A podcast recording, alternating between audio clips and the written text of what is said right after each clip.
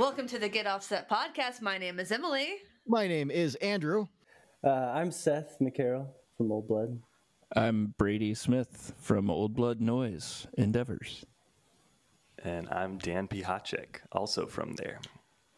I was kind of hoping that uh, Seth would say uh, Old Blood and that Brady would say Old Blood Noise and that Dan would say Old Blood Noise Endeavors because I, for a second, thought that's what was going to happen. I, I, was about to do it, and then and then Brady added Endeavors, and I panicked. oh no! Sorry. Can we start over? no. All right, cheerleaders on three. One, two. Old. Or blood. Blo- Old blood. blood. Noise. Noise. Endeavors. Endeavors. Yay! that, O-B-N-E. we're off to a we're off to a strong start, gentlemen. Sorry. O L D B L O D. Dumb name. yeah. yeah. Where did that name come from? Uh, well, Seth, we, you got it. Sure. We I don't know. We spent a lot of time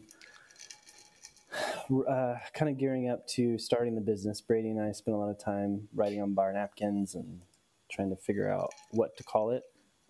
And you know, I don't know. We came up with Old Blood as kind of just like a tongue in cheek. We're starting to feel older. We're feeling much older now, but um, and then noise is something we've always enjoyed making and and been enjoyed in being involved in facilitating other people making noise. And then I think that I we we attached endeavors in case we uh, ever wanted to do more than just make pedals or explore more than that, which we, we seem to do. So yeah, uh, yeah, it's kind of like for me in terms of like branding, it's something that can be pared down to OB&E, which is still easy to say. Um, so yeah, I think nice. it, yeah, it's just kind of a it was a fun branding experiment that's been cool to watch unfold over the years. Awesome. Yeah. So um, for everyone listening, we're going to get really into depth with uh, Brady, Seth, and Dan uh, during this podcast. But first, like, I kind of want to talk to Andrew about something that Andrew has going on this past uh, couple weeks. Aw. Yeah. I did something? Yeah. Yeah. I did do something. What do you want to know about it? Well, just tell just tell people what it is, what it what it what it is, what it shall be. Oh, I'm being put on the spot. I'm all bashful now. Um, all right. Well, I'm sorry. Don't act like you haven't been waiting for this moment to talk about your launch with Squatch. Uh, no, I'm not at all like Phil Collins. Been waiting for this moment all my life. Uh, no, I, have been actually working on this for a little bit, and I'm super stoked. Um, so it's been announced uh, for a little over a week now, but I did a collaboration with Squatch, uh, which is part of the larger family of Sinusoid brands, which is based out of here in Seattle. Uh, and I did that this collaboration with my brand Fox Cairo pedal toppers. So super excited to see that finally launch. Uh, it's been nothing but fun to work with Andy and Albie and James and Sean and everybody else, uh, Anthony, everybody else over at uh, at Sinusoid. Super rad folks, and this has been a super fun project. So, uh, if you haven't seen it, uh, and if it hasn't sold out by the time this episode launches, uh, go check it out. It's like twenty five bucks for a pedal topper. It's got really cool prints on it. Uh, they are all grip tape. They are all glow in the dark. They're all super rad, and you get to support me. You get to support the folks over at Sinusoid Brands, and yeah, that's awesome. Yeah, I mean, I have one of your pedal toppers, and I, I love it. I love the reaction it gets from people. I love that it glows in the dark, because um, I actually use it uh, on all my Sunday Crush shows, versus turning down because uh, just because it's easier. It's easier uh, to do uh, that than turn down my guitar.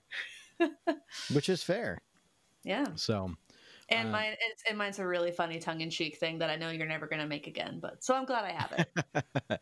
yeah, no, that was a fun one. So, uh, yeah, no, uh, I had a lot of fun with this collaboration. I'd love to see more come down the pipe with the folks over at Sinusoid, and we very well might if nothing else, just because I happen to be a fanatic of the color orange, and so does a certain Albie, uh, who is also a fanatic of orange. So we've gotten along famously, and I think there's there's going to have to be more about this. We need to get drinks with Albie and all them together. Oh, definitely. Yes, I think so. Well, speaking of orange, have you seen my new guitar, Andrew? I have.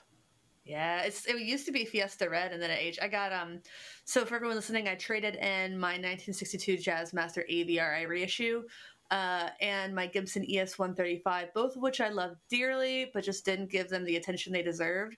For a 1967 Coronado 2. Um, I got it down at Mike and Mike's Guitar Bar yesterday. Rick and I went to enjoy $2 a slice pizza week. I'm like, well, we're right by Mike and Mike's, and we go in. I fall in love with a guitar, of freaking course, and uh, go home, get some trade in stuff, and now it's mine, and I am just so in love. Yay! Yeah, but um, I've had I've been super busy, just like stupid busy. I just got back from Nashville, uh, where I played a show with Michelle Sullivan and the All Night Boys, opening up for Reckless Eric. And I want to give a shout out to uh, Eastside Music Supply and uh, everyone who worked there, including the woman whose name I have forgotten. But it was she was very sweet. She listens to the podcast. Um, she was going to remind me of her name, and then she did not. And uh, but that place is awesome. If you're in Nashville, they just have so much, so many pedals. Just like their wall of pedals is enviable, and they cram it all into such a small space. But uh, their collection of boutique pedals is awesome, and they have a lot of great stuff from Old Blood Noise endeavors. Yeah, we love those guys. Yeah. Yeah, indeed. They, we love them. Yeah, They do. They had that um uh the name escapes me the the new vocal processor you all just released. Ma. Yes. Yes, yes. I I hadn't seen one of those in person yet, so that was really neat to, to check out. Oh, cool. Yeah. Yeah. Our friend Jesse Weiss did the artwork for that. He's actually out of Portland. So, Oh wow, Oh, really? nice. yeah, kind of your neck of the woods, right? Pacific Yeah. Northwest represent. Yeah. Just three hours south. Yeah, I don't know. He uh, on Instagram, he's Jesse did this. If you've ever seen all the paintings of like, they're like kind of photorealistic paintings of effects pedals, and he'll trade people the painting for the pedal. That's Um, amazing. Yeah, so we actually he's done kind of our whole line of pedals that way, and then we finally got to collaborate on a pedal with him. So really That's like, awesome. I'm yeah. giving him a follow right now. yeah, cool. That's really cool. Aw. Is Doggy. that Olive? That's Yeah. all. Is that yeah. Olive? There's Yeah. somebody outside. Nice. Yeah. Aw. Cute. All right. So um yeah, anything else new for you, Andrew? Uh, nothing in the gear world. Although I did, I get, I did get a little geeky, and I installed, uh, sort of a uh, a DNS server in my home network called a Pi-hole. Uh, which- ah. Oh, is that with the Raspberry Pi? Yeah, yeah. So it's with the Raspberry Pi. Basically, what it does is it functions as the address book for my home network, and it conveniently forgets the address to all of the ad websites. So when I go to load up any given website, and you usually get all the websites in the sidebars, uh, it just loads up as blank, which is so essentially works as an ad blocker. But instead of flat out blocking the ads, it just straight up doesn't find the ads. So it's Andrew, why are you screwing with my livelihood? you can there's a there's a there's a dashboard built into the program where I can whitelist certain sites for artists I want to support. Ah, okay. Can you put in all of my clients in there?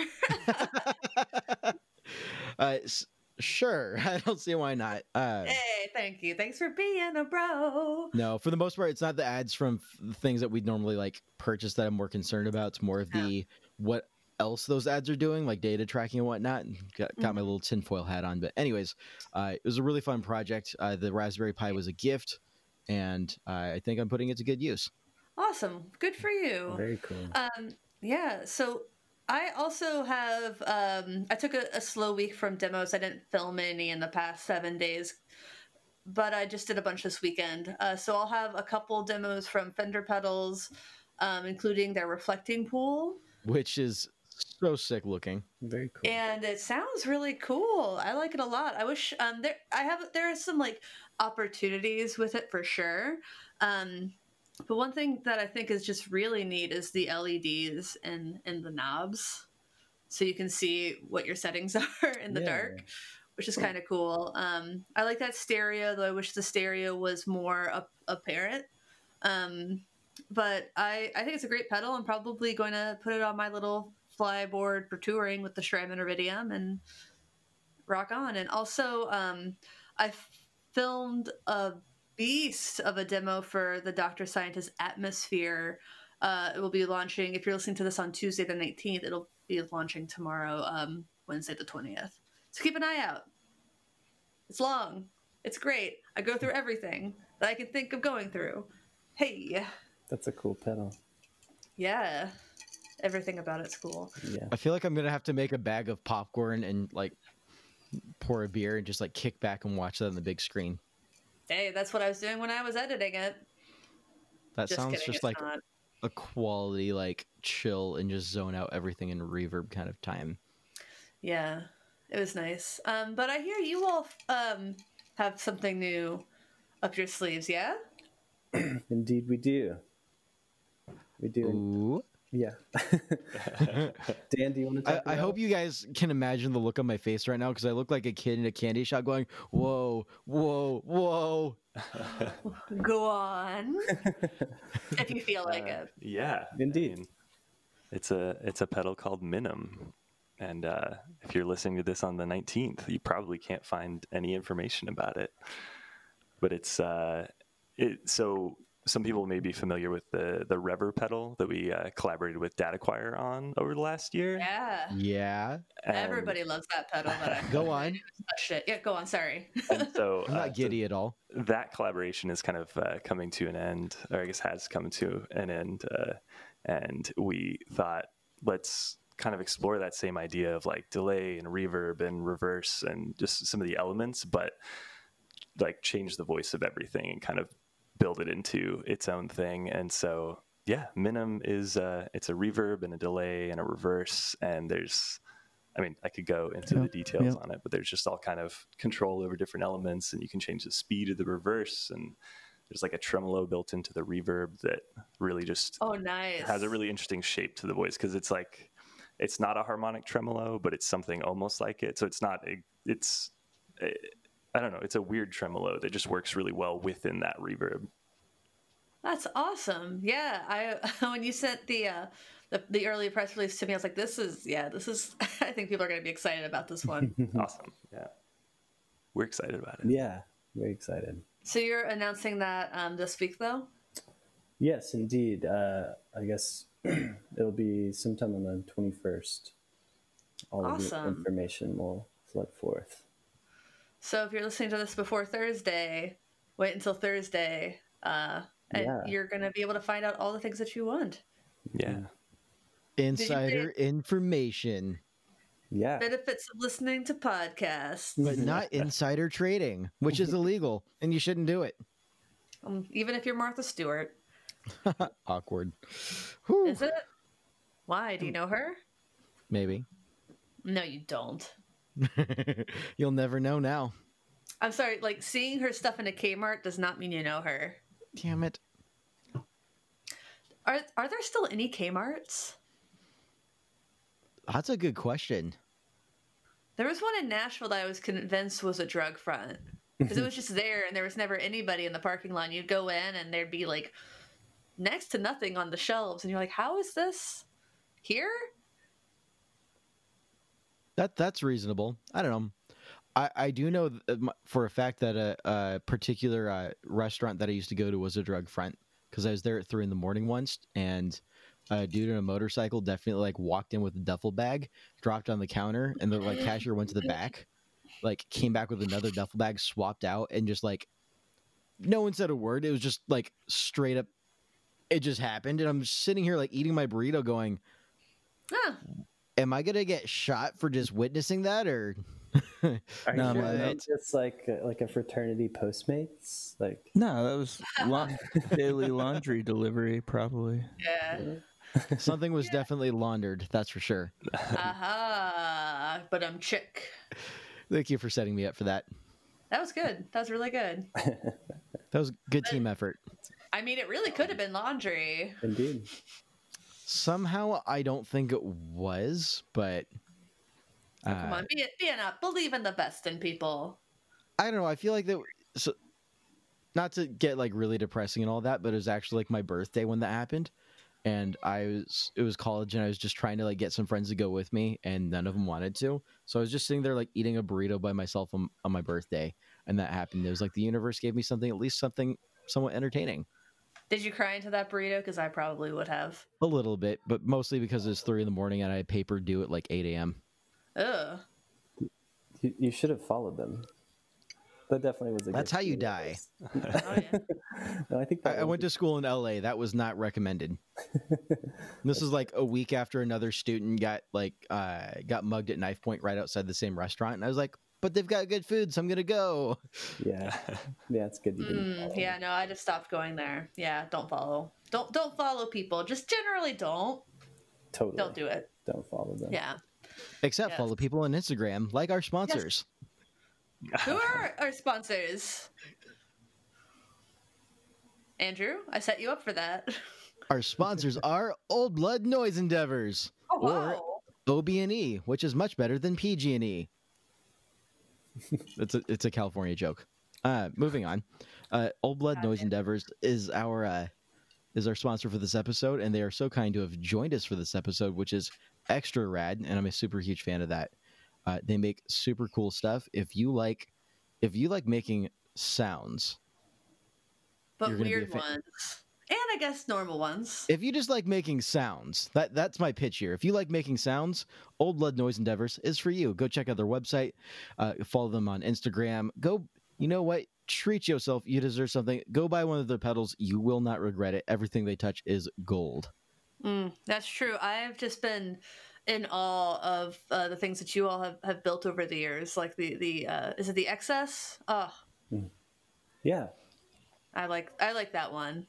I think Julien Baker likes it too, which is pretty awesome. Yeah. she- Stepping down from my uh, my radio voice a little bit here. Seriously, you guys do some really cool stuff, and I'm a huge fan of any brand that somehow takes what everybody else would look at and say, "Oh, that's a conventional effect," and then turn it into something weird and beautiful and cool all at the same time. Mhm. Mad respect, and I'm a fan of everyone uh, of you guys for pulling that kind of stuff off. Yeah. So Really appreciate that. yeah, Thank you. Thank you. Yeah. Oh, and if you're listening right now, go to oldbloodnoise.com, enter the code GETOFFSET at checkout to save 10% on your order. So um what are you drinking, everybody? Um, Dan brought me this great. Um, I just finished it actually. Uh, It's the Dogfish Head Pumpkin Ale because pumpkin. Yeah. Oh, nice. tis the season. yeah. Dogfish Head does great stuff. Yeah, mm-hmm. I, their pumpkin ale is is my favorite of the of the pumpkin ales. I was actually Nice. about to text you guys and ask what you were drinking. I saw a picture. I'm sad I'm not there in the room. Yeah. Aw. We're sad you're not. We're sad you're not here too. Well, there'd be less pumpkin ale for you if I was there. That's true. To be fair, it's pumpkin ale. Pun- pumpkin. Not Pumpkin. To be fair, It's pumpkin. That's how Dogfish Head spells it. It's true. to be fair, And the fact that I know that without even looking at the packaging does not mean I have an issue with craft beer. Of course not. It just No, means you at all. paid attention to something. Yeah, totally. That's fine.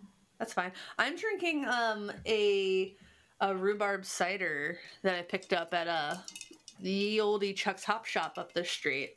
It sounds like you put Nice. ice in your cider. I you know I just I've been drinking it kind of slowly. Yeah. Uh, one because it's good, and two because it's kind of sweet, and I don't like to drink sweet things that quickly. Um, is it in a And- can right now or a glass?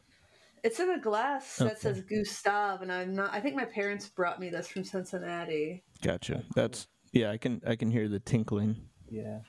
Yeah, Tink. I think it was um Tad and Steve from the Hold Steady told me to put ice in my cider once, just once, and it was a different cider, and I did it, and I was glad I did. It's so good. Yeah. Someone introduced me to that a couple years ago, and that's how I like it. Yeah, I do too. It's nice. Never been a cider person really, which is Yeah. surprising. My sisters are really into it, so I usually have it when I'm with them.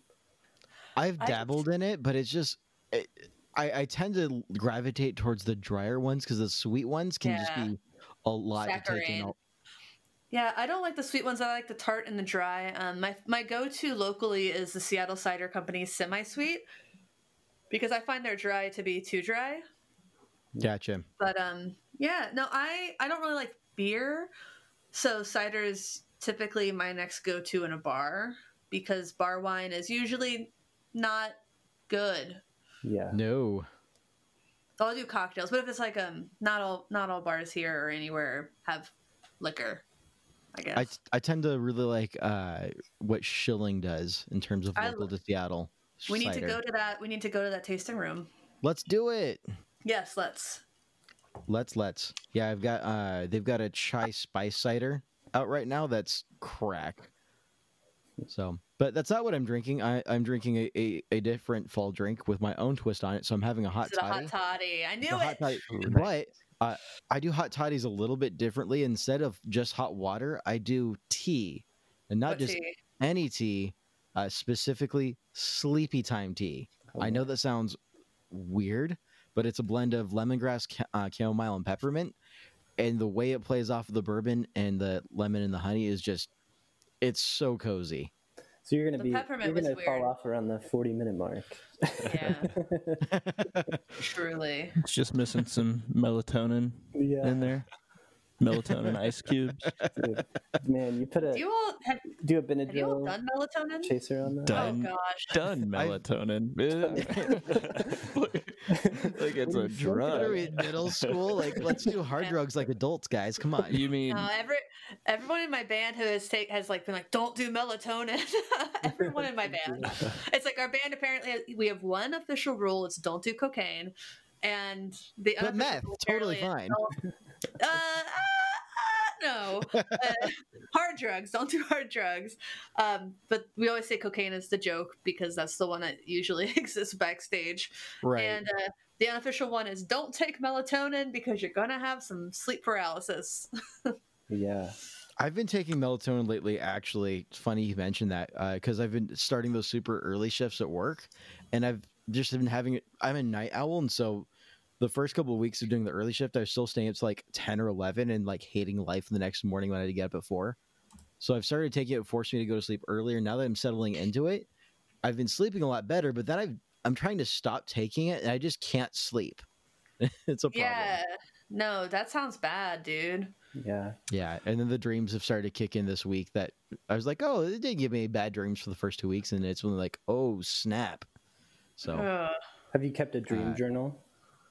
uh, I don't, but I can probably describe in detail my dreams from the last seven nights. let's do that the rest of the yeah, podcast. That's, yeah. that's Yeah. that is the podcast I signed up for. All right. Three of those nights it's not- involved me getting fired for absolutely no reason whatsoever and being frightened. Uh, But you know, what are your All teeth, what are your teeth like in these dreams? What are, what are your teeth doing? Yeah. Let's hear about your teeth dreams. Your Yeah, teeth- we're no, gonna- in these dreams specifically. What are your teeth doing in these dreams? Yeah, do Seth, they fall Seth, out your do you have your your dream index guide? Dude, that is that is uh, on the shelf in my in my bathroom above my toilet still. Brady got me that for my birthday Oh, is it? couple years ago. Yeah, it's like a Oh. dream dictionary. what, Yeah, what, what does well, it mean tell- when you constantly get fired in your dreams? Oh, you're probably afraid of getting fired. Yeah. Oh, is there that what the but book is there like an animal present Yeah. during the firing? no? Or do you have like body parts f- revealed Falling or out of falling off? Yeah. no? Okay. Is No. Did you forget you signed up for a class in college and then it's it's, it's the finals? Oh, I have that dream still. No, I, I- have I that had dream that a in lot college. still, yeah. Yeah, I that still was have that dream.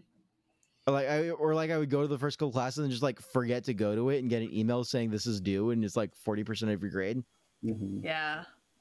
My most recurring dream is it, they always involve pregnancy, and I'm I, I don't have any kids. I've never been pregnant. I it's just like those are like all the nightmares I've had. It's just Yeah, that's real. pregnant. Like oh real. I have those dreams. Yeah, I had a dream the other night that I was pregnant like four months along, and that I had known I had been pregnant the whole time, and that I had still like I would just occasionally forget, and then I would drink a lot of alcohol. I Mm. don't know what that means. I, I've had a uh, waking nightmare recently where I thought that we would have another kid. Waking nightmare. Like sleep paralysis. No. Or were you just awake for it and just like waiting for the pregnancy test? Oh, awake Oh. There, there you go. Awake paralysis. Wake paralysis. Yeah. Yes. Um, that's cool. I'm drinking a, uh Coop Alpha Hive. Ooh, that's a Don't know good one. Describe a- it to me. Coop. It's Alpha Hive Double IPA by Coop Ale Works, based out of Oklahoma City. Yeah. It And is what a hops um, are used in it? it is Oh, a uh, nerds. uh, 9.1%, uh, 100 IBU. As you expect from a double. Yep. Uh, it's got a uh, uh, a delicate bee crafted orange blossom honey from Northern California, a sting of dankness, uh, floral notes, and many compelling nuances. Um, you know, Yeah, Just it's your good. usual. What's the hop bill? What's the hop bill? I want to know. I don't know. They don't have it on here. Oh, I hate when they don't have the stuff in the can. Kills me. Yeah, it's a good one. That one only comes out seasonally. Yeah, Ale with honey is how it's. yeah. That's Yeah. always a good choice. I think they put. like, Ooh, isn't that just mead? cone. I accidentally bought I accidentally bought mead a few weeks ago, and there's How do still you accidentally buy mead? because it was next to the ciders, and 'cause I think you can only get it from Dang a pirate, Huh. right? Like, th- didn't when you bought it from the pirate, did you? Or the Like a person at the Norwegian Renaissance god. fair? Well, Seattle has quite the pirate population, so I our our hot plate. No, really, there's like a pirate parade every summer. It's a Wait, it's a thing. What? It's part of Seafair, the Seafair Pirates. How did I not? I've been here for how long and I didn't know that? Ask your wife. Ask your wife about the Seafair Pirates. I will. Once Rick and I were biking to West Seattle and we biked past them all prepping prepping one of their floats for their pirate parade and they were all in costume and I was like, This is weird. And is like Alan Tudyk like wa- in pirate costume at the front of the parade, like leading everybody, or Ugh, if only Rick would have been should have been worried if that had been the case. Oh, look at that! Mm. No. Uh, so it was sitting next to the ciders in the cooler at the Chucks. And um, yeah, can you tell I lived in the South for too many years because I- I'm calling everything the the Chucks. Uh, and I said, "Oh, like this is Marionberry." I just it, I just saw Marion Marionberry and grabbed it. I'm like, "Ah, I'm in a rush."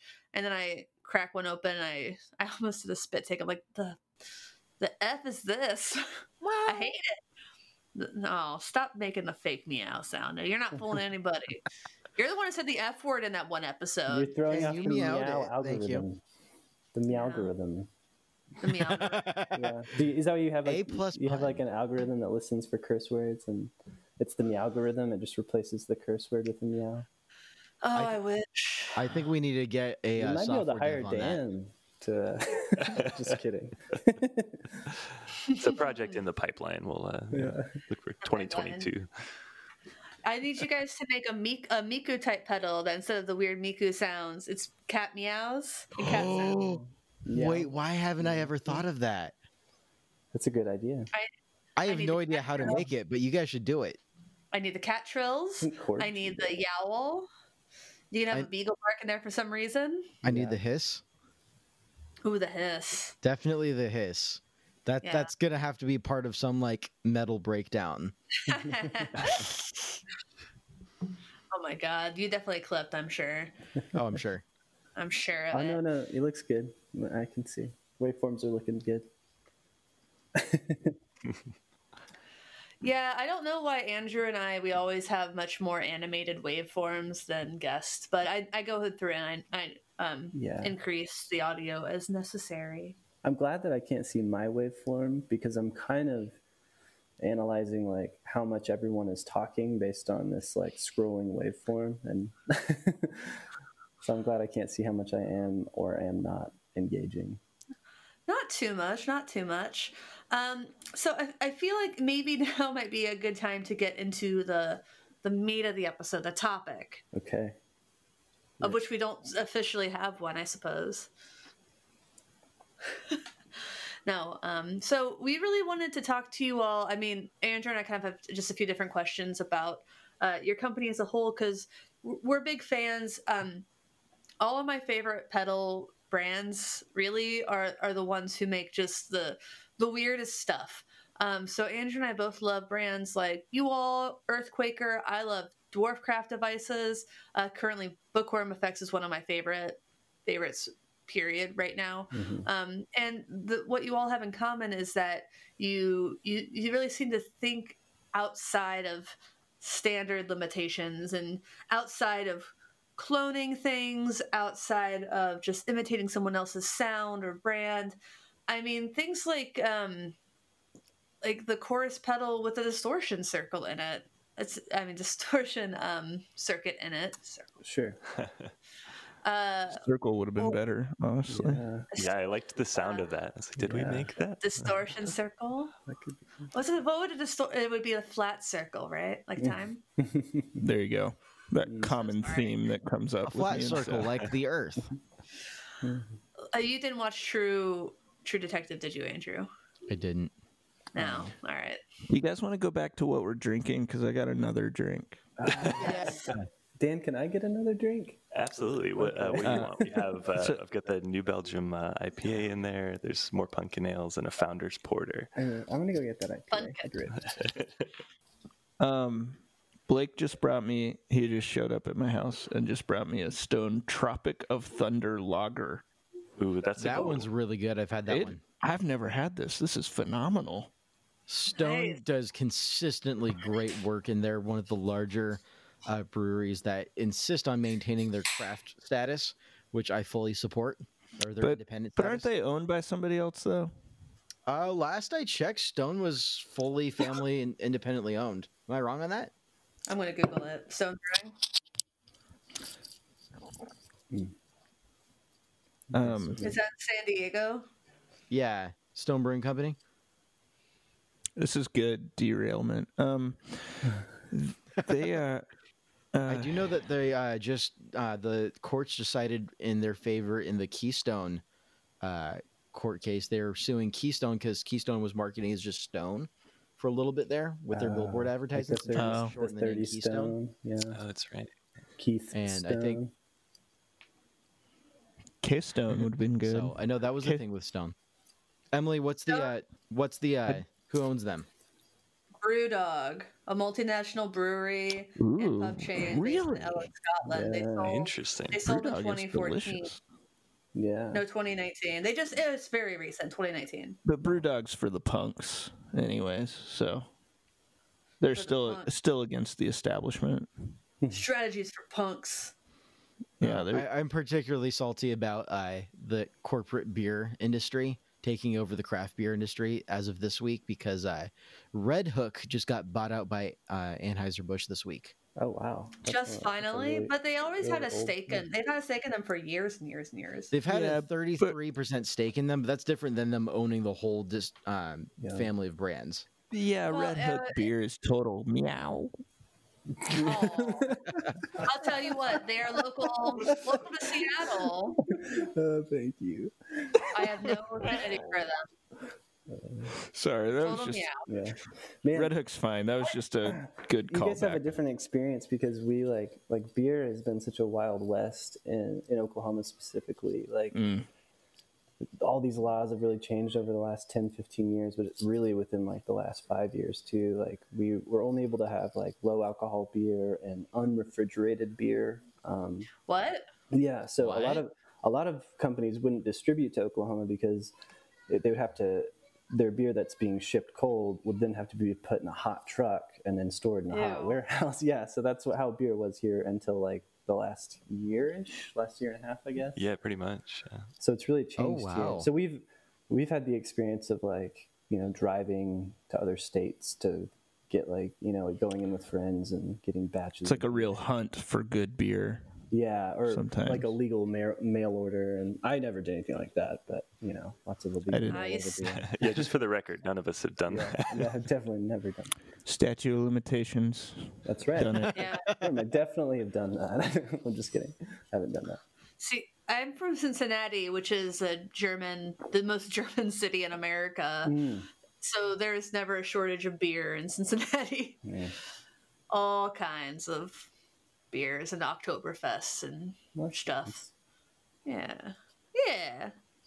So, uh, are we done talking about beer? Yeah, I'm sorry about that. So we were talking about pedals. Let's. Yeah. Yeah.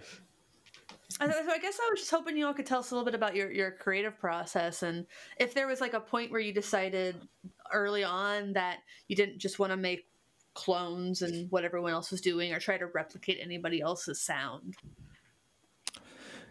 Yeah, I think um, I think that that's been at the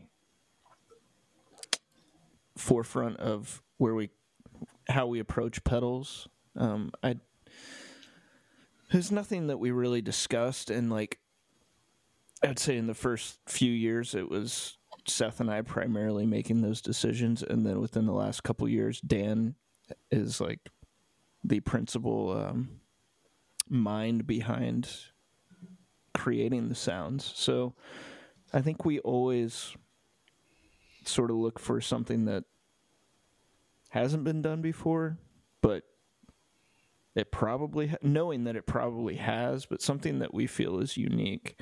Um, it doesn't feel good just setting out to clone something at this point. Um, and I think Yeah. Old Blood has o- sort of approached that from the beginning. And thinking even further through that thought, you know, the excess is like a pretty close, I would almost say, homage Yeah, to uh, the Ibanez Session Man series. And so Mhm. yeah, and you know it's it's pink, it's chorus and delay with distortion, and it's like it's a was a weird, goofy effect back then, and it's a great effect now. And I just Session Man was the rat in chorus, right? yeah, correct, It or delay as Yeah, well. they had, they had Yeah, it was like had- Session Man one and two, Yeah, right? It was one. So yeah, there were I think two two different the delay. Session Man pedals. Session I'm only familiar with the one. Oh, crazy. Yeah. I had no idea. What is it? S Oh. S S ten and SS twenty or something. But Yeah. uh, And But even in that, that's scheme, not- That's why we. yeah, that pink, pink and orange, and Yeah. Sorry. we didn't really. yeah, yeah. Oh. And those are fun sounding pedals, but we kind of wanted to make this um, a comprehensive unit that captured some of those things, and and also not thinking like, oh, this is going to sell a thousand units, but it's thinking like this is really fun pedal, and the Yeah, right sort of- the right people are going to get it. You- like bringing back an idea from the 80s too instead of like you know like these two session man pedals are a lot of fun. Let's see if we can kind of capture the sounds of both of them and expand on that a little bit and put it all in one box Mhm. for like a modern production pedal so it's still different from that idea of you know just cloning something Mm-hmm. Totally. And I know you all pretty recently released that um Whitecap dual tremolo too, which I'm a huge fan of dual tremolos. I love that twin stags um, from Mhm. Dwarfcraft. Yeah. uh, and yours has the has has two switches on it, which is nice. And they don't make the twin stags anymore, which is sad Mhm. for me. Well, I, I mean, I have one. I'm sad for other people, I should say. So that's really cool too. Um, how did that one come a, come about? If you don't mind me asking about specific pedals. Yeah, that's a good story. that's yeah that's the longest story That's like a 12 year old story.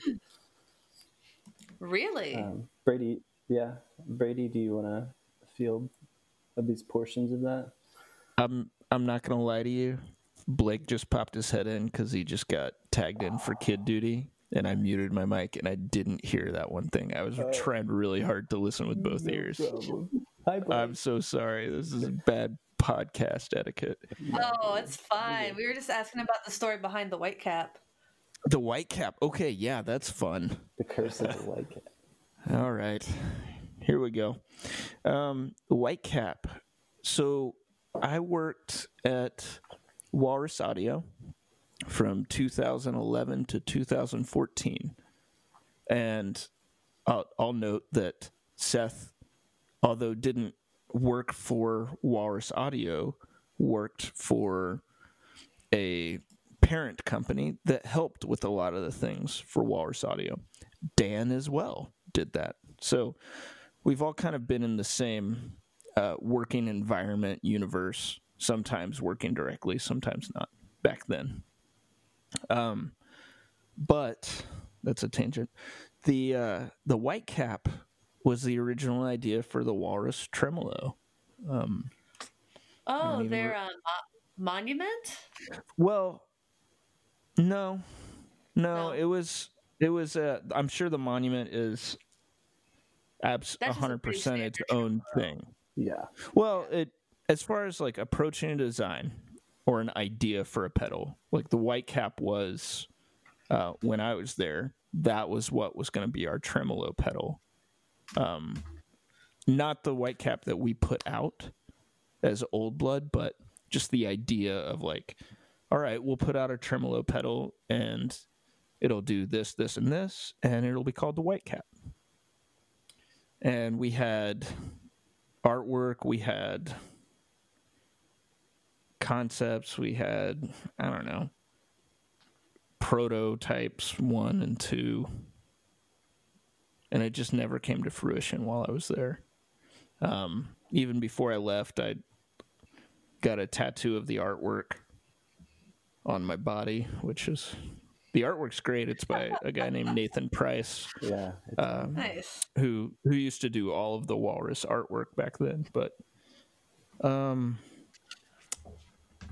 yeah and so it kind of just got shelved i think is what happened. And we started old blood years later.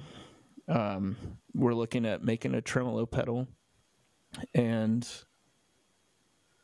we're like the white cap the name and concept like it still holds up. Walrus hadn't done that, or they had just put out the monument and done their own thing, which is great. But um, so I I asked Colt over at Walrus like, do you have any ties to this name and branding and stuff that we had bouncing around back then? And he said that he didn't. So we kind of continued from there.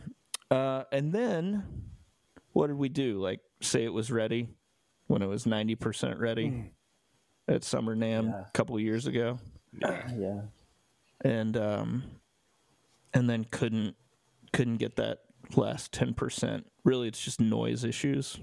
We couldn't clean it up, and so Dan started doing more design stuff around that time, and took on the project, and worked with um, another guy that that works for us named Isaac to to sort of create a good digital and analog hybrid for a tremolo. And that's what the white cap became. So it really was a an idea a fluid idea probably for the last 8 years, Wow. which is so dumb because because it's a tremolo pedal. You know, it's not like like we were bouncing around like a way to soften the blow of diabetes in children or something. No, for the past decade, no, we weren't doing that. We were trying to figure out how to make uh, Diabetes. diabetes. Trying to figure out how to make waveforms uh, less noisy when they go from loud to quiet. Yeah. Hey. you know, So, but the how the white cap turned out is great. So I'll, I'll be quiet now, Dan. You can say whatever you want, but I'm I'm Yeah, very I mean- proud of where we wound up with it. Yeah, I think that was. It felt like a wild story, even from the point where I got involved to the point where it got released. So just the entire, what eight year history, is pretty crazy. But yeah, it was it was really fun to work on with Isaac because we kind of cordoned off into our own worlds where he made an analog tremolo, I made a digital tremolo, and then we just mashed them together and worked together to get them working alongside each other basically so it was just a very very collaborative process where you know the idea came from brady and seth and got passed to isaac and i to work on and got passed around the shop to resolve you know those noise issues and confirm we're past 90% on this right if we reveal it then it, we'll actually release it this time and uh and we did and yeah it sounds really great Yeah.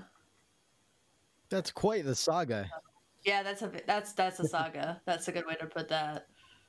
But uh was it worth it? Yeah, I think so.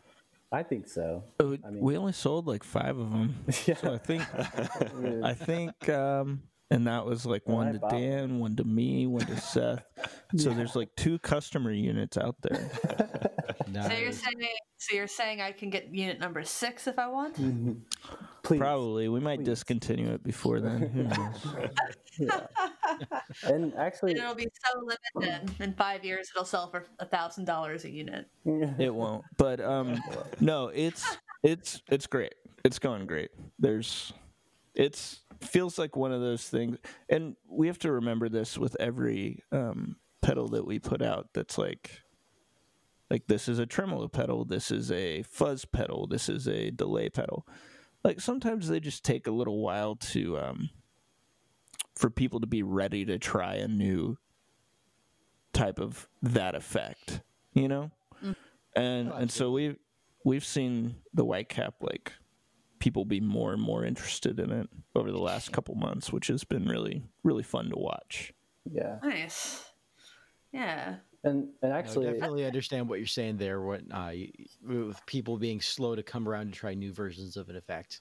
Uh, Mhm. I think another example of that kind of phenomenon of people being like, "But this isn't what I'm used to," is uh, the the game changer audio uh, plasma distortion. Yeah. And you've got two camps of people. Some people are like, "Whoa, that's actually something new. It's innovated. It's got a very usable sound," and everybody else is like, "Oh, this sounds like this doesn't sound like anything like what I've ever I've ever I've ever never heard this before." Wait, you don't you don't Smells like cuss, I meow.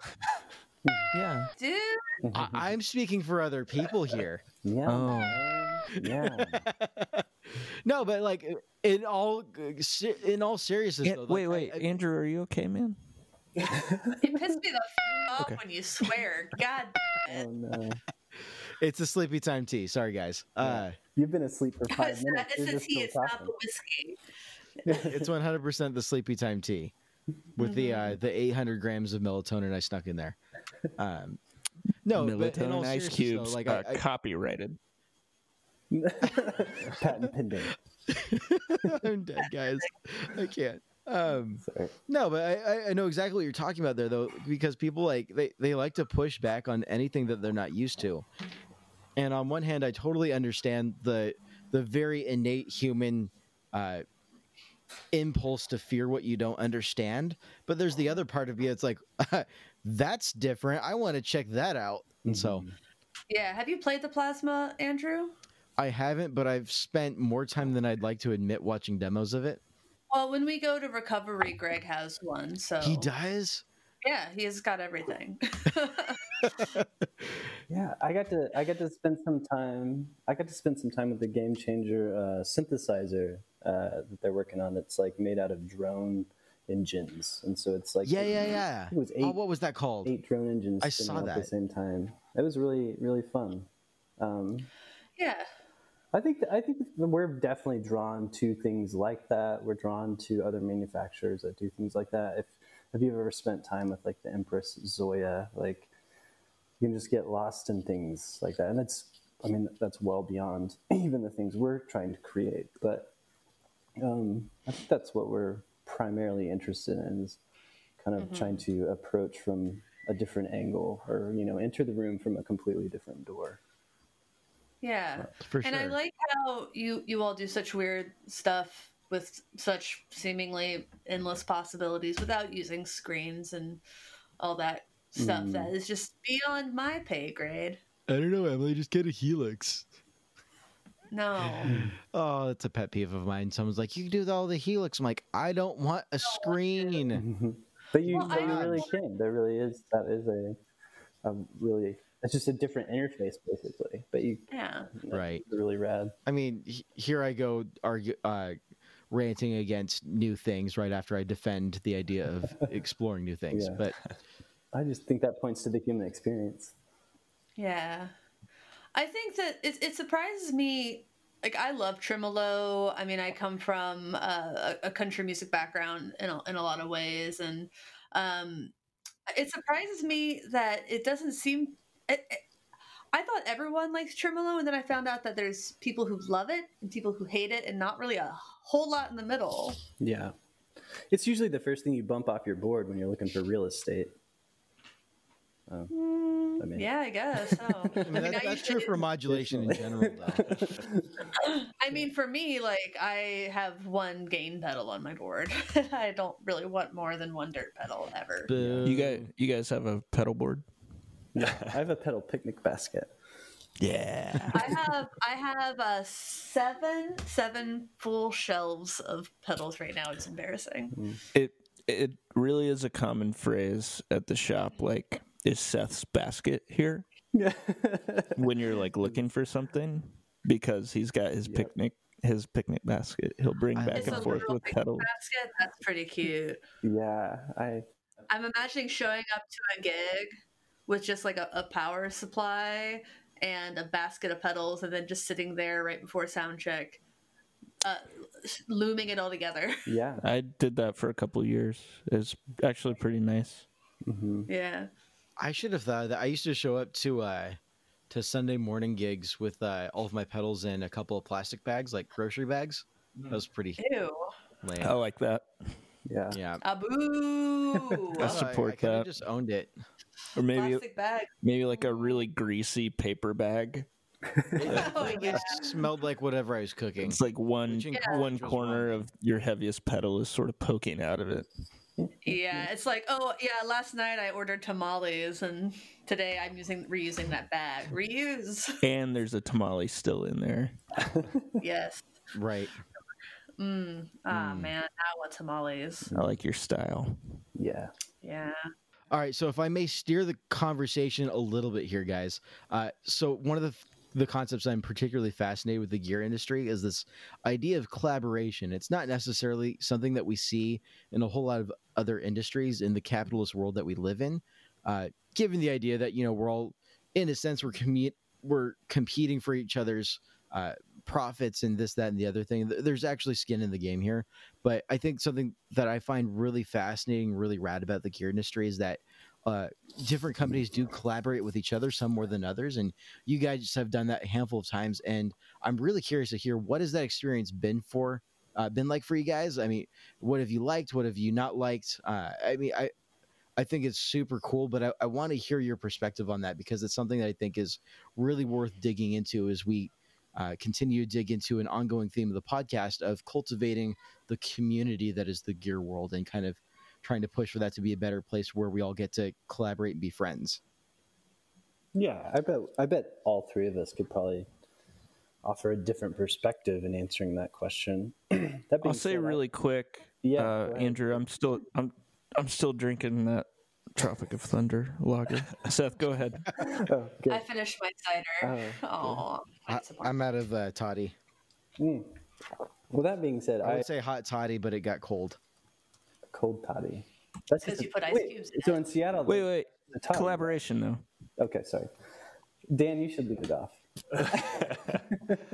okay. Um, yeah, I mean, we've had the opportunity to do some really incredible collaborations that each are kind of shaped differently. So, like the Rever collaborating with DataQuire was really interesting because Kathy was able to come to us with a sonic idea and say, "Is this something you can engineer?" And then we went from there. I like developed a couple prototypes to send off to her and she said you know i like these elements i don't like these elements how can we further shape it and it sort of started with her sonic idea and then became this really great collaboration of voices across both dataquire and old blood and then you can also look to the mood pedal that we worked on with uh, chase bliss and drolo and that was just uh, honestly both of those experiences were just pretty delightful to get to work with really talented people with great ears and just really interesting ideas of where sound can go. But I think with the the mood, it was definitely a, a different idea. Of we were sort of tasked with one side is going to be a micro looper, the other side is going to be about real time delays. Given that information, go for it and uh, so it was interesting to sort of develop a few algorithms to work on that Chase Bliss platform, especially alongside what uh, what David Rollo was working on. Uh, yeah, I guess that's all I have to say about that. I think they just turned out really well as a result of the number of uh, really great voices involved and how we all had just great respect for each other and could build each other up throughout the entire process. Yeah, and I think that pedal's still sold out pretty much everywhere. Yeah, I've So heard that. Yeah, liked it. I think there's some back orders. I mean, I around. can't get one. It won't be for very long. yeah, Sorry. Yeah, I'm hopeful for my weird ambient sounds. yeah, yeah. There will there will be more. Yes. Yes, I gotta do something on my lunch break, and sometimes that thing is making making weird sounds. Sorry, neighbors. That's great. That's a good way to spend your lunch break. Meow you neighbors. Meow, meow off, neighbor. No, yeah, yeah. No, it's they're they're I. Uh, to talk about other pedal, pedal builders, um, I have or amp builders.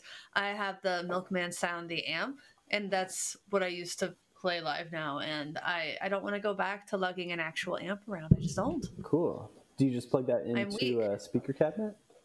Or No, I plug it direct in. sweet. Yeah, it's I have a lot more control over my sound than I used to. It seems, uh, which is counterintuitive, but um, true. Yeah, no, it makes sense. I mean, if the PA is there, that's the driving force of what everyone is hearing anyway.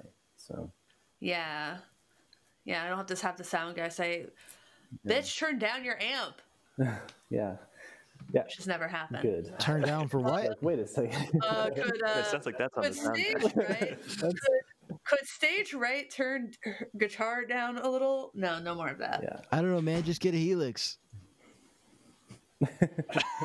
Helix are cool. yeah. I'm gonna mute. Oh, you already muted yourself. Thanks for doing that intro. Those line six amps. So in the you late think. 90s were really cool. what about the late '90s? Oh, there were some line six amps that I think it was in the late 90s. Oh, I had one of those. I had a Line Six amp. I had the one with the foot, the foot, the foot, um, the unit. God, what am I saying? The footboard unit. Right. Yeah. There was a built-in uh, Yeah, preset that was called Bats that um, was like a distortion, Oh, and it sounded like the uh, Punkifier pedal. Uh, the uh, avenged sevenfold sound. nice. Bat. So, I hope so. I used the jazz setting on that amp and nothing else, Mm, nice. which is probably the only person who did that. I don't know why. I don't know how I got that amp. I just got so many weird amps that from my dad uh, always tried so hard to like support my endeavors and i am forever pr- appreciative about it but now looking back it's funny that he kept bringing back these these uh, Peavey uh, 4x12s and being like somebody left these in the Yeah. at the high school where i work and uh, i'm gonna put some some wheels on it and like this amp is a hundred pounds The uh, the first amp I I ever had was given to me from my father, and and he purchased it at a pawn shop, and it was a Peavey. Um, I don't know, one one by twelve something. Yeah. Oh yeah, mine, mine, mine might have been a two by twelve. But I just remember it seeming enormous, and it was definitely very heavy. Definitely a little confusing when I showed up at the high school with such a large amplifier. yeah. I mean, Peavey is the backbone of Of- American music. Especially like teenage American music. From the yeah Just like millennials. an yeah. HM2 into the front of the Peavey. Everything's dimed. Well, In drop yes, D. for for the youth culture, but I feel like in Mississippi and Alabama, Peavey is probably like transcends age. Oh. Oh yeah, I mean the Mississippi Mustang, like the T fifteen. Uh-huh. Yep. I loved I loved that thing until I sold it. Peavey Raptor. Sorry to throw us off. I had a friend. Oh no, go ahead. I had a friend who his favorite. He said is my favorite guitar of all time is a Peavey T sixty, and when he Mhm. was on tour and that car, guitar got stolen, it pretty much just stopped his music career right then and there. Those were Mm. great. Ugh, gear thieves are bastards. Yeah. Collaboration, though, um, is I was wondering. is a uh, it's a really gear thieves collaborate in the musicians live to to help them move on to the next thing uh, which is like a different job and all right so collaborating with pedal companies for us is uh, a lot of fun. Do we need to talk about this more, or are we going on to the next question? You guys are being real quiet. I mean, I just want to hear what you guys have to say. If that's all you've got to say, then that Oh, so yeah. be it. But I'm sure we could all speak to that. Yeah, we. I, I, I'm yeah. also a glutton for all the dirty deets. So Um, I don't know, Seth. You want to go? You want to go? Uh, I mean, I think collaboration is just built into the ethos of our company. I mean, Brady and I started the company together because we enjoy working together. I think, uh, I think that that's just part of, you know, uh, before that we've always made music together. You know, we've always collaborated in that way, and we've kind of, I don't know, we complemented each other in different ways, and and then realized pretty early on, like, hey, and if we tap this person, I mean, Dan is so good at this, this, this, and this, and he also has the aptitude for screen printing, so we can teach him how to screen print. Because I was the one screen printing all the pedals when we started out and all the product boxes, and then I handed off, I handed that off to Dan, and now Dan has handed that off to someone else. But um, that's kind of what we do, just inside of our office every day, is tons of collaboration between all of the people working there. And so it kind of, I, it, I may be born from that we're like from music culture and we're from independent music culture of we've all grown up playing in bands, all the people we work with play in bands. Um, there's kind of that, you know, I don't know, there's a camaraderie there.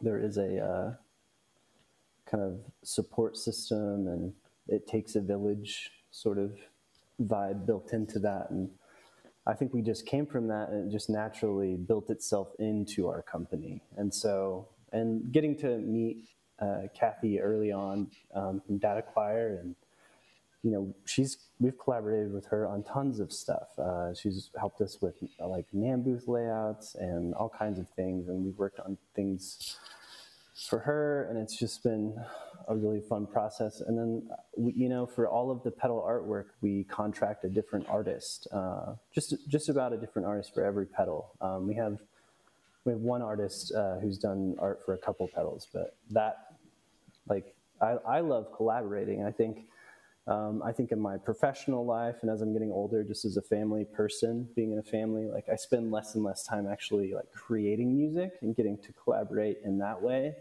And I have this part of my brain that is just like, you know, yearning for that sort of in- interaction and definitely is enriched from that kind of interaction. And I feel like I, I kind of get to a further place uh, than I wanted to get on a project if I get to work with someone else and kind of see what their input is and what their vantage point is. And um, so that's, I think that's just always been part of what we do. And I love to loop people in, and it's like, oh, yeah, you're super smart and you're a good person. Let's all work together on this. And so um, getting to work with Joel and Knobs on the mood process was really really fun. Um, you know, they And Andy.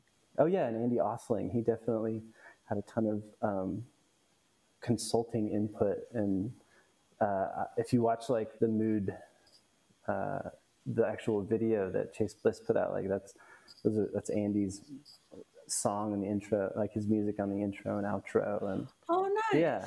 And so like with that, like, you know, Knobs and uh, Joel from Chase Bliss kind of captured a bunch of footage from their trips from going from Albuquerque, New Mexico to Oklahoma City and Norman, where we are. Um, and then also their footage that they captured in Belgium, working with David, um, developing the, the Rolo side. And then they sent all of that footage back to me, and uh, we got I got to edit it all together, and then put put that video together for them. And so the whole process has been collaborative, top to bottom. Um, the, and we actually still all chime into the Slack channel from time to time because it was so fun. Like we still, I we're still kind of wondering what everyone's working on, but um, I really enjoy collaboration. I think I, whatever I'm doing, I like to work with other people and make that part of the process. I love that. That's really beautiful. Cool. Thanks. Yeah. I think it's it's interesting when you were talking about how uh, like collaboration with music uh, it was something that you used to do more of, and it's gotten harder to do it. Um, I think that's something a lot of people can can relate to as as we transition more into an adulthood where we have responsibilities. So, like just changing from like that hobby collaboration to professional things is I think something that I can relate to a lot. um, and I, am sure a, a ton of people can. Yeah, I think so. I mean, it seems like just in general, like even just the content creation culture is inherently collaborative. And I love that. Yeah. I think that's really cool. And I love it. doesn't seem to be as like evil competitive as I, I was worried it would be because I'm I'm pretty new to the gear demo di- game as far as podcasts go. I mean, Get Offset's kind of new. We just celebrated one year, which was huge for us, mm, and this has been you know, thank you. It's been I I am speaking for Andrew here, but more successful than uh, we ever imagined it would be, um, and it's just been so much fun to. Uh, be able to speak to the the creators like you all, um, musicians like uh, we had Sadie Dupuis from Speedy Ortiz on, to just like the people who uh, dick around in, in their in their basements. Uh, she's cool. A couple times a week. Sadie, she's the best. Yeah, yeah. Speedy Ortiz yeah. is awesome. Like, oh my gosh. Speedy Ortiz is so good. Why don't more people listen to Speedy Ortiz? One of the sad injustices of the music industry, but yeah. Um, yeah. So, is there anything else that you all just want to want to talk about? Anything else you all having have coming up that you want to you know uh, tease? I guess. Anything you want everyone to go and buy other than a white cap? Well, um, go ahead, Brady. Go ahead, Seth. Okay. Hey, Dan. You go ahead. What's up? Hey, Dan. Go ahead. No, I'll, I'll, leave it to you. Yeah, Andrew, uh, Andrew can you take ahead. this one? Okay, Dan. Andrew, Dan, okay. I, I, thought maybe right, I think we should. Fi- I should. I think we should let John speak. All right, guys. okay, John. John. Okay. Hey, this is John. Uh, hey, uh, hey guys. Uh, I know. I want to hear. I want to hear Olive's take on all that. oh. that was Chef's kiss. The, well, the neighborhood dogs are uh, are in cahoots with you. They started barking uh, right as you asked the question. uh, no, Seth, really though, you go ahead. Okay, so yeah, we did talk about Whitecap, and just to tease for next week, if you're listening to this when it comes out, um, uh, we have a variation, sort of a something we're we've messed with and are messing around with. So we talked about how much time got poured into actually developing Whitecap. And so we kind of, Dan dug a little deeper and culled out some other sounds. And so we're going to have something special and limited ish uh, the week after um, this podcast comes out, you know, for the, for the big shopping holiday. Nice. I'm looking forward to that. I like tremolo more than a human should. Good perhaps. Well, so actually, no. I think I think I like tremolo the correct amount, and that everyone else just doesn't get it. yeah. I think there's nothing wrong with that. And what, what I think I just heard was, uh, uh, I'm going to be broke come December 1st. and I may or yeah. may not have paid rent on December 1st. Oh, Andrew. You should pay your rent. Oh, Andrew. Yeah. You must be responsible, friend. That's just the melatonin talking. that or, or, or, or, well, no, you're already married, but I really marry gotta... a Rick. I think everyone should marry a Rick. They help with the the, the bill paying. The Ricks do. What's a Rick? Aww. I'm gonna. What? I'm sorry. I'm I, I don't know what a Rick is. Rick's my husband. Oh, okay. He's fantastic. Nice. He's very supportive. He drives my ass around. Uh, he's uh, got something we call the Patsy Taxi. He's pretty much my band's dad. He's the band dad. Uh, so actually, I have to hop off in a few minutes here because I have to go put on my stage costume and get ready for a show tonight. Oh, cool! Where are you nice. playing? I'm playing at Barboza. Uh, at I guess we go on at eight fifteen, but sound checks at six. So. Carcosa is lovely this time of year, I hear. Yeah. yeah, it is. Yeah. It's, it's quite lovely. You, uh, you should see. he has quite a handsome uh, little uh, backstage area. That's cool. Andrew, I, last time I played Barboza, I almost took a picture and sent. I, I took pictures of the real room and sent it to you, but there's like a backstaging area for the gear and, and shit, and it just looks like such a mess. And there's like an unfunctioning pinball machine or something in there. Mm. And I almost jokingly told you that was it, but I decided to send you the vagina filled walls of the actual Barboza backstage room. Nice. Nice. I'm sorry. Yeah, I, I was talking about say Carcosa. nice. I don't know. why I keep. I know you are. I'm watching waveforms and I see them drop off. I'm like, oh, I should say something. I don't. I keep responding when I don't need to. Yeah, hearing two guys just say nice I after that. It's not what I was doing. I was thinking about. I lived in Seattle when I was 19 and 20 years old, and we would ride our bikes Oh. to Ballard. Uh, and Oh, yeah, that's just south of me. Zone. I don't think it's uh, still we- there. We, would uh, the we would well, uh, we yeah we would we would get usually be able to get a beer there, but they had a they also had a working payphone, um, which wasn't that surprising in 2001 2002, but it was fun to watch people prank call people with cell phones because they would go to the payphone and call people's cell phones in the bar, and I would just watch that happen. It was a fun fun thing to watch. Oh, I yeah, And I I miss I miss payphones.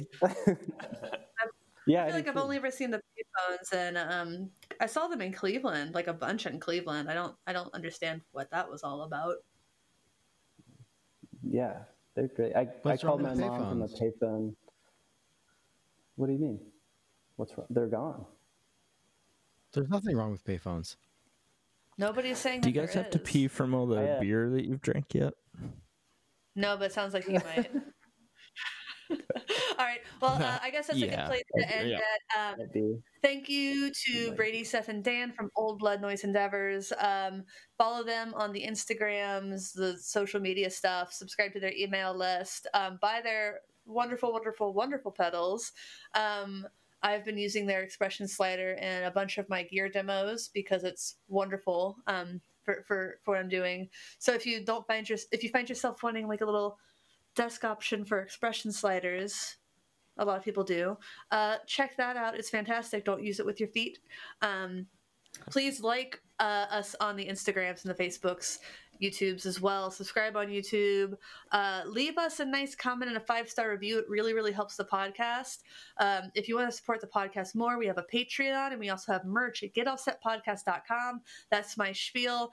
Uh, I did it as quickly as possible to alleviate the pain. No, but um, also you can use your feet on the expression sliders. Don't worry about it. Yeah, dude. Really? Okay. All Just right, don't all complain I mean, I just- do it. Do whatever you want. do whatever you want.